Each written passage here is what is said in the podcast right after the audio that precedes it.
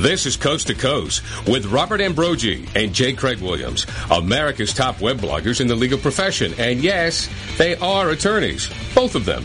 One from California, one from Massachusetts. You can only guess what will happen next.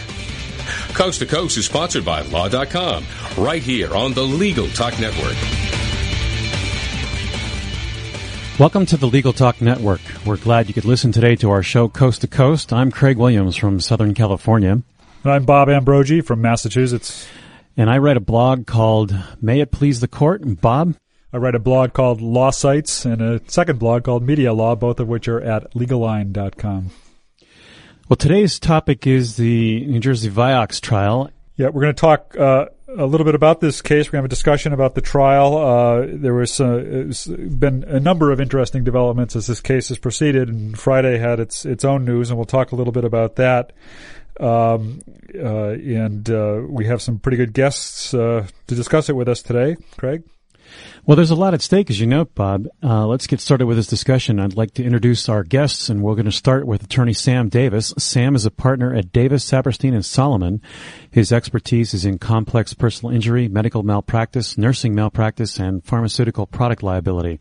Mr. Davis has served as chairman for the ATLA Medical Device Product Liability Section and MDA Mass Tort Propulsid Science Committee, and he is a sustaining member of the Association of Trial Lawyers of America. He attends the Vioxx trial in Atlantic City every day to gather information for his own cases and has spoken to the media at, at some length about the case. Welcome to the program, Sam.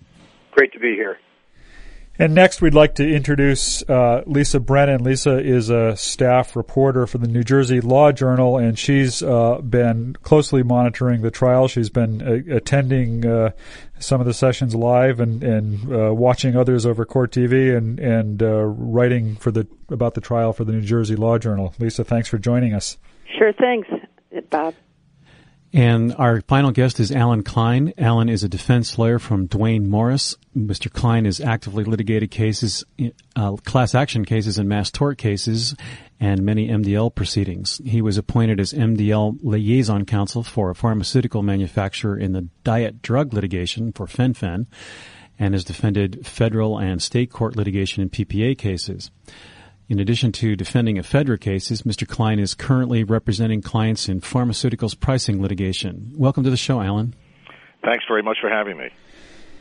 As we know, uh, Vioxx was taken off the market by Merck last fall after a series of problems were brought to light by patients and an FDA whistleblower.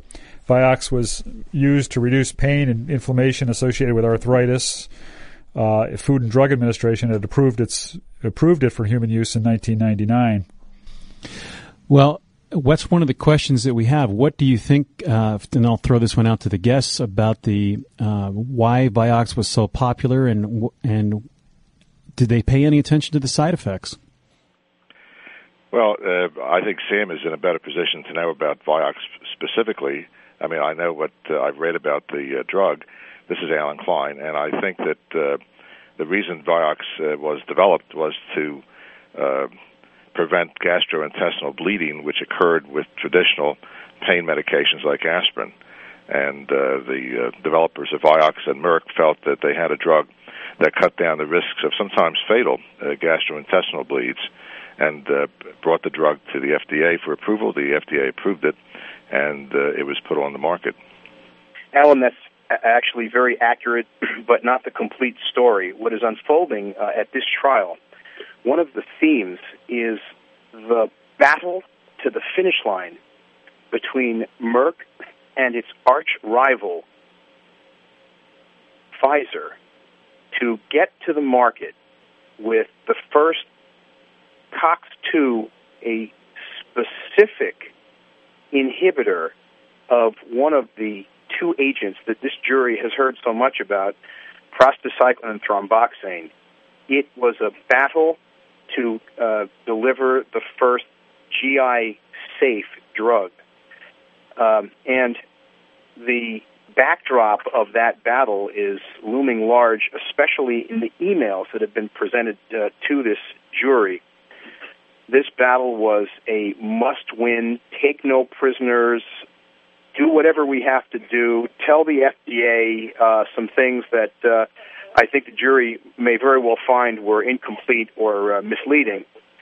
But uh, the the prize, the cherry, the rainbow at the end of this uh, the long approval process was a blockbuster drug, and this jury has heard that the miracle drug Vioxx delivered its reward, which was a billion dollars in sales the first year, and it went up to $2.5 billion a year uh, before it was withdrawn from the market. Sam, I read I read that you have I think a, more than hundred cases uh, uh, pending uh, involving Vioxx, uh, and you've been attending this trial on a daily basis. Uh, why is why are so many eyes focused on this trial? What's the significance of this case beyond uh, the parties? Well, I suppose the significance of this case is that it is the first bellwether trial in the country. Now, the Texas trial was uh, certainly um, uh, illustrative of what some juries uh, might do, but most of the cases in this litigation are either before the MDL, which uh, was based in New Orleans, Louisiana, and of course, uh, because of Katrina, had to move over to Houston, where Judge Eldon Fallon is presiding. I think that accounts for a, a little over 2,200 uh, filed cases. Most of the cases uh, currently pending are pending before Judge Higbee in the consolidated litigation down here in Atlantic County, New Jersey. So the the significance of a bellwether trial is that they are um, set up, that the cases are actually chosen in a process devised by the judge to establish both the probable liability and damages that would flow from, let's call them different types of typical cases. And uh, Mike Humiston's case is in some ways a typical case of a fairly healthy person uh, who takes Vioxx for a short period of time and suffers a heart attack. So let's let's set the groundwork here. Uh, from what I've heard, uh, Vioxx is being blamed for blood clots, heart attacks, strokes, and some deaths, maybe as many as fifty thousand deaths. What's your uh, evaluation of the, the breadth of this thing? Well, are you talking to me or to Sam? I could tell you that in the diet drug cases, we had uh, you know tens of thousands uh, of claims by people claiming they had heart valve problems uh, after taking fen-phen, and we found that uh, many of the people that claimed to have uh, suffered an injury did not, and uh, a lot of the cases were dismissed, and a lot of them were settled very cheaply. Uh, a lot of people came out to sue, but very few, very very few, were really uh, injured by the drug itself. And I think the same may be true in the Vioxx situation. I think it's gotten a lot of publicity. Obviously, the uh, verdict in Texas uh, was not helpful to Merck, but uh, it was a Texas jury, and this is a uh, probably a better jury up here in New Jersey. And uh, and I I think I don't know. My own view is that if you allow the jury to hear a complete timeline from when the drug was developed uh, through its approval by the FDA, through its withdrawal, and let the jury decide uh, which case is more persuasive, Merck's or Mr. Humiston's, I think you really have done a better thing than to try to truncate the evidence, uh, which created, as you know, on Friday, a terrible dispute between the judge and Merck's counsel. Uh, well, I, I, I, can't agree that that was a truncation of evidence. That was a submarining of uh, evidence. But uh, let me uh, uh, uh, uh, share um, your thought, Alan, that um, in in some mass torts there are a lot of cases that just don't hold any water. Absolutely. In this case, this case comes on the heels of the first major study in which 500% more people had heart attacks than on a comparator, on naproxen. And what is extraordinary about this trial is that more so than any of the mass torts I've ever seen, it's the pharmaceutical company that is trying to bring into the court some very questionable some might say junk science. They have come out with a theory in response to a study that was so dramatic. The email showed that it almost knocked the head of their uh, uh, uh, science uh, uh, research out of his chair in the boardroom. It showed that, according to the number two man uh, in charge of the FDA's section on patient safety, that there may have been upwards of a thousand, I think he said 130,000 excess heart attacks as a result of the pro-clotting effects of this drug. Well, that's Dr. Graham, and I think Dr. Graham uh, has been shown to have an agenda, and I think that uh, I think his uh, his estimate may be overblown with regard to Vioxx. The, the issue in New Jersey uh, in the Humiston case is what did Merck know? I mean, it's a consumer fraud case in part, and the real question is what did Merck know and when did they know it? And I think that uh, the jury's being asked to determine that. Now, it's a question of fact evidence, it's a question of expert opinion evidence, but I think the jury ought to have a pretty full deck from which to choose, you know, whose card to believe. And I just think that sometimes when you try to uh, limit the evidence and circumscribe it and so forth. Uh, I just think that it leads to problems. I think that the situation on Friday, for example, could have been better handled uh, by both by Merck's counsel and the judge. Uh, perhaps in chambers uh, to negotiate an acceptable compromise of the different viewpoints and to let some of the evidence in from this Mr. Morrison at Merck. I think that obviously some of what he testified to was relevant and germane, and I think even Mr. Humiston's counsel uh, indicated as much to the judge. And I was surprised that the judge threw the whole testimony out. That's very unusual for a judge to to take that kind of aggressive uh, position in a Le- case. I wonder if I could ask Lisa to just bring us up to date on on, on what did happen on Friday and, and whether there have been any further developments this morning uh, as a follow up to that. Um, I do not know if the defense has um, gone through with what they said they were going to do, which was ask the judge to file um, to consi- reconsider her decision to strike the testimony. Um, and I don't know if they filed an appeal.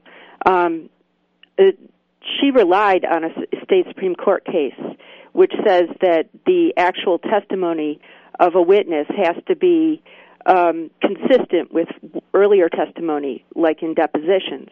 And in this case, um, Merck's um, um, Briggs Morrison, the witness who was the first guy to take the stand, was intended to put a face on the company, make the company seem human. He'd been sitting in on the trial every day, and uh, yes, he's a medical doctor, but his role was not to be up there being a scientist. His role was to answer questions about the emails that were in evidence and and to be consistent with what his earlier deposition testimony uh, said.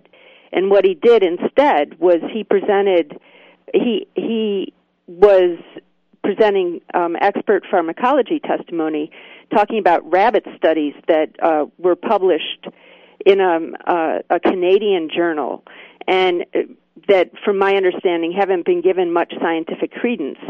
But whatever, he talked, and he was a very good witness. He spoke directly to the jury, and all the testimony was given to the jury. So even though the judge struck the testimony, it was after the fact, and the testimony has really already had its impact. Um, today, Alise Reicin, who is another Merck scientist who did testify at the Texas trial, is on the stand. And since Sam is there, he can maybe talk about that. But um, it's my impression that um, really this hasn't hurt Merck a whole lot. What happened on Friday hasn't hurt Merck. I mean, yes, it got a lot of attention because of the way Diane Sullivan, the defense lawyer, the lead defense counsel, acted, and the exchange between the judge and Diane. But um, I don't think it's going to have much of an, uh, an impact on Merck's case. Well, I, I had read somewhere that uh, some speculation that Merck was was hoping for a mistrial. Do you think there's anything to that? I'd like to comment on that because yeah, uh, I will tell you that there are unmistakable signs in my mind that Merck is unhappy about the way the case is going in. They're unhappy about uh, the jury's questions that have been asked, and they're unhappy about the judicial, uh, the, the evidential rulings.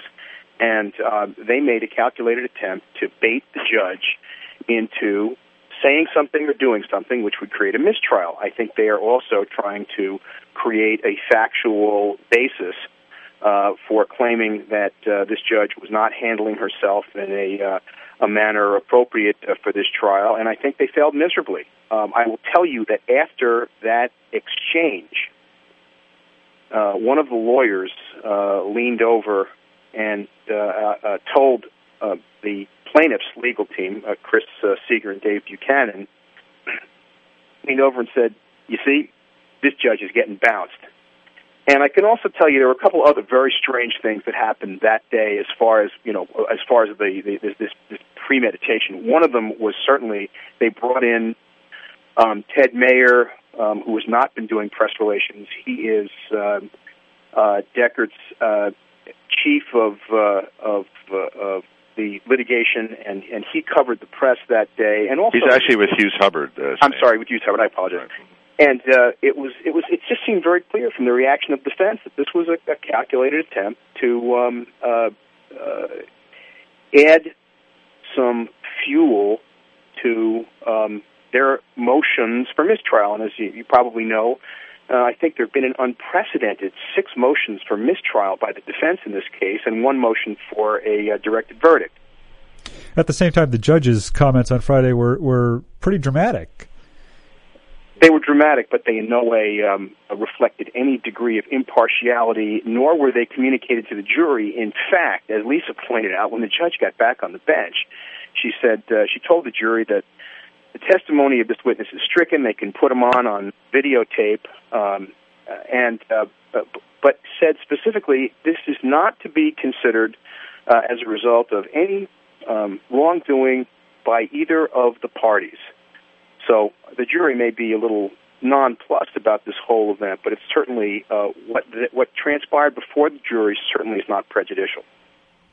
Well, Alan, what is it about uh, the plaintiff in this case, who I think is a is a 60 year old Frederick Humiston? He claims to have suffered a heart attack and uh, two months after he started taking Vioxx to relieve pain from a Vietnam War wound. What is it that, about him that's coming across so well? Well, I, I wasn't there. I haven't evaluated his testimony uh, from having observed it, but uh, I, I'm not sure. Uh, I mean, I think like any other plaintiff testifying, I mean, he feels uh, strongly that uh, he took the Vioxx and he had a heart attack, and he's tied the two together. And I, we had the same thing happen in the diet drug cases with people taking fen-phen and then all of a sudden discovering that they have a heart murmur, which they may have had since birth. So, uh, what caused Mr. Humiston's heart attack? I don't know. I'm not an expert. I haven't participated in this case, but uh, heart attacks happen. It happens uh, to people who are 50, 60, 70, and it can happen for all sorts of reasons. Some of which, I think, all of which have been brought out in this case: uh, hypertension, stress uh, I guess to, to some extent obesity, although that's that's not been a strong argument uh, for his particular heart attack. Uh, I think that Merck's defense is that uh, he didn't take it for a long enough period uh, or consistently enough uh, to have uh, developed a uh, heart attack from the drug.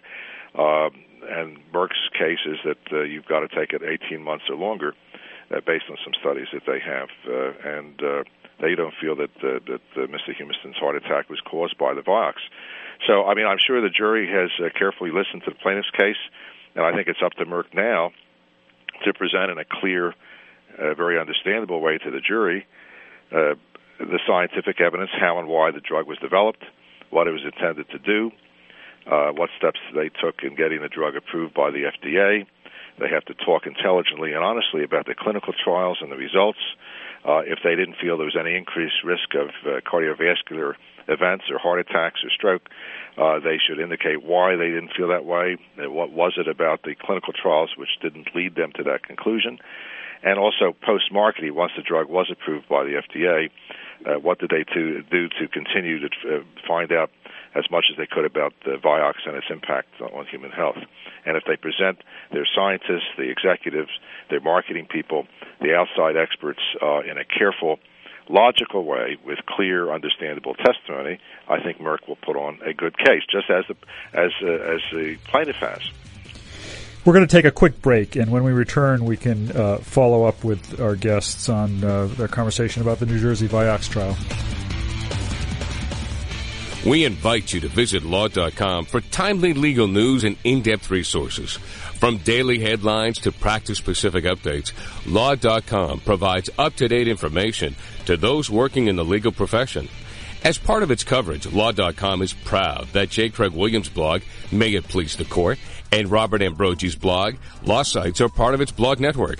Don't wait any longer. Visit law.com today and get free subscriptions of our Newswire newsletter with the top legal stories of the day. Or sign up for a free trial subscription to one of our Practice Center sections. If you found us in the podcast library of iTunes, thanks for listening. Check out some of our other shows at LegalTalkNetwork.com and become a member. It's free. Coast to Coast is produced by the Legal Talk Network and a staff of broadcast professionals. If you have an idea for a topic or a show, we want to hear from you. Go to LegalTalkNetwork.com and send us an email.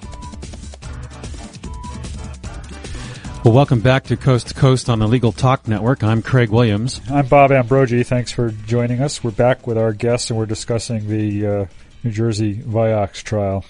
We're going to rejoin with our guests Sam Davis, Lisa Brennan, and Alan Klein. And I think right before the break, Alan was discussing some issues that I wanted to follow up on. Uh, Sam, Merck is just beginning its defense, but I believe that they're talking that Mr. the plaintiff, Mr. Humiston, had risk factors: age, gender, obesity, sedentary lifestyle, hypertension, cholesterol, and stress. How do you think that's going to sell with this jury? Uh, Mike Humiston is as close to an American hero as I've ever seen get on a witness stand. Here's a guy who re-ups for combat after he's been uh, wounded by shrapnel once he gets a second Purple Heart. He comes back. The guy's worked his entire life. He's got 25 years in uh, with uh, with the post office. In his spare time, he's an outdoorsman who likes to go out into the, uh, notwithstanding his shrapnel wounds, he likes to go out into the the, the desert and and hike for three days. Um, I think the jury can see in this case that uh, Merck is putting anything they can, throwing it up against the wall. For example, stress. okay, there's testimony that he had some stress, but Gus had stress all his life. I mean, certainly when he was uh, doing his uh, second tour in Vietnam, he had a lot of stress. Um, I think that uh, um, Humiston is probably in the upper 10% of low stress plaintiffs um, in this uh, litigation. Um, the other interesting thing about about Mike Humiston is that you know he had this heart attack and uh, he was out of work for a while and he was hospitalized and uh, all of his doctors agree that uh, Merck uh, uh, that Merck's product had uh, a role in his heart attack, but he is very much low keying uh, his injury. Uh, the jury has not uh, heard anything that would uh, suggest that there is overreaching in terms of, uh, of, of his damages. And he's a soft-spoken guy, a few words, uh, but clearly this heart attack uh, has um, has affected his life. I think Merck's tactic here is is going to backfire because what they are doing is they are, um, you know, by kind of delving into every crevice of his life, like how much stress he had at the post office. Stress, by the way, being a very much secondary risk factor, or looking at a guy, a guy's weight, who stands in the court is probably one of the most fit 60 year olds um, uh, you can imagine. Um, I, I, I think that when a jury uh, looks at him, they are going to uh, uh, realize that uh, a couple of things. Number one, he's a healthy guy. He was a healthy guy before his heart attack. And the second thing is that all these um, other risk factors like stress, they spent hours and hours on stress. There's there's no warning label that says people with stress should stay away from this drug. So I think that what Merck has done in this trial is they have tried to rely on some other tactics. And taking this back to why um, I think Alan uh, feels that the judge uh, overreacted, um, you know, the opening salvo in this case, um, uh, the, the defense pulled out the, the tort reform card and laid it right in front of the jury. And um, then they proceeded to not name one pharmacologist to talk about drug safety, but tried to get on all these studies by internists like Briggs Morrison, who was kicked off the stand, and by the witness who's testifying uh, today, uh, Alise Reicin. Delightful witness, delightful witness. They're trying to get in some of their most technical, expert opinions through people who should really not be giving expert opinions. Um, they got burnt by doing that by the judge because the judge felt that uh, uh, that Briggs Morrison misrepresented um, his direct knowledge and his role in the development of this drug. Briggs Morrison actually testified, but on, but outside the presence of the jury, that the data that he was shown, he was only shown that data days before the trial.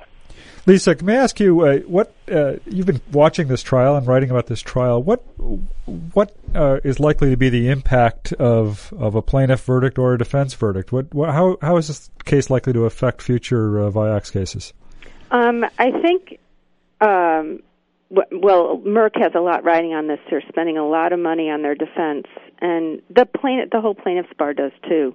Um, what I, I just wanted to go back to um, what Sam was saying um, about the uh, the plaintiff is a healthy guy, and he just doesn't come off as a healthy guy. But he had um, three or four, uh, four cardiologists say that um, his own personal cardiologist, the emergency room cardiologist that he saw when he had the heart attack, and then uh, two others who um, are like nationally known cardiologists say that his blood vessels are clear and they're large, and you know that um, two of them said that um, Vioxx, most likely, if any drug were to cause it, Vioxx would have caused it. And in New Jersey, the jury simply has to find that Vioxx was a significant contributing factor to, to his heart attack. And it seems as though the message in the plaintiff's case got across. The question is, will Merck be able to counter it with the stress? I think the stress argument is the best argument they have. And, um, and, the one interesting thing that I'd like to point out is that in New Jersey, as uh, Sam said, the jurors can ask questions. And when the plaintiff was on the stand, um, at the end of his testimony, the jurors asked him four or five questions. And one of the questions was, how was he able to work nonstop for eight hours? Because he had to request a change of his assignment from carrying mail and being on his feet a lot to a desk job. And um, his answer was that he simply um, was able to do it because he would get out at three in the afternoon and go home and have dinner, and he didn't need to eat for those eight hours. And another question was, uh, how was he affected by the events of 9/11? And you know, um, it's just interesting to see what the jury's asking about. Um, and you try and read into that and see what they're thinking. Right, because um, they are they're really smart questions. They don't give you a clear picture of whether the jury's siding with the plaintiff or the defense. Um, but the jury is composed of some, um, you know, kind of um, like not working class folks. It, they're like they're more educated. It seems there's a wife of a doctor. There's a county prosecutor, a Camden County prosecutor, who was a defense lawyer for a while, insurance defense lawyer, and so you know, it, it'll be really interesting. It's a it's a whole different jury than the one in Texas. Alan, one of the last questions I wanted to ask about was the estimate from Anthony Butler at Lehman Brothers, who says that Merck's Vioxx liability is between five billion and ten billion. Uh, maybe even as high as 50 billion, according to other analysts. Merck's taken a pretty hard hit with uh, the 253 million dollar verdict in Texas. It's probably going to drop down to maybe 26 million with the with uh, the restrictions that are That's there. That's correct. Yeah. Um, with your experience with the Fen-Phen trial, what do you take away from this, and where do you think uh, Merck's ultimate liability is going to lie? Well, we're not quite sure uh, what's going to happen in terms of the remainder of the cases. There are 5,000 cases out there. These are these are the first two. Judge Higbee has the, uh, I guess, the remaining 2,399 in her court uh, after the uh, Humiston case. Uh, a lot depends on whether the cases are tried one at a time, and also what the results are. There may be uh, may be an easier remedy for both sides in mediation uh, of the remaining cases or a global settlement uh, of some of the cases. Uh, I think the earlier cases will be important in determining uh, the uh, success of the Merck defense and the success of uh, plaintiffs' cases, be they heart attack uh, or, or death cases. And I think a lot will de- uh, depend on what happens uh, after Humiston and after maybe the next couple of cases after Humiston. Uh, I think one of the uh, Lisa mentioned some of the questions from the jury, and I just wanted to comment on one thing. Uh, I guess the jurors also try to find out from Mr. Humiston what other drugs he was taking, whether the uh, the uh, 9/11 attack on the World Trade Center caused additional stress. What they were doing uh, is what doctors do, and I guess what Merck is doing to try to find out what the alternative possible causes are of Mr. Humiston's heart attack. So Merck's defense is is entirely uh, logical. It's what we ask doctors to do uh, every day of the week. Uh, if we should have a heart attack, we want to know why, and so uh, Humiston's uh, doctors have asked that question. Merck's doctors are also asking the question, and I guess ultimately the jury will determine what caused the heart attack. I'm sorry to say that's all the time we, we have for today. We really appreciate uh, you taking the time to talk with us. We'd like to thank again our guests, uh, Sam Davis of Davis Saperstein Solomon, Lisa Brennan, reporter for the New Jersey Law Journal, and Alan Klein, a defense lawyer from Duane Morris in Philadelphia. Thanks to all of you for joining us today. Thank you. You're welcome. Thanks for listening to Coast to Coast with J. Craig Williams and Robert Ambrogi. Coast to Coast has been sponsored by Law.com. We hope you'll listen again and check out our other shows on the Legal Talk Network.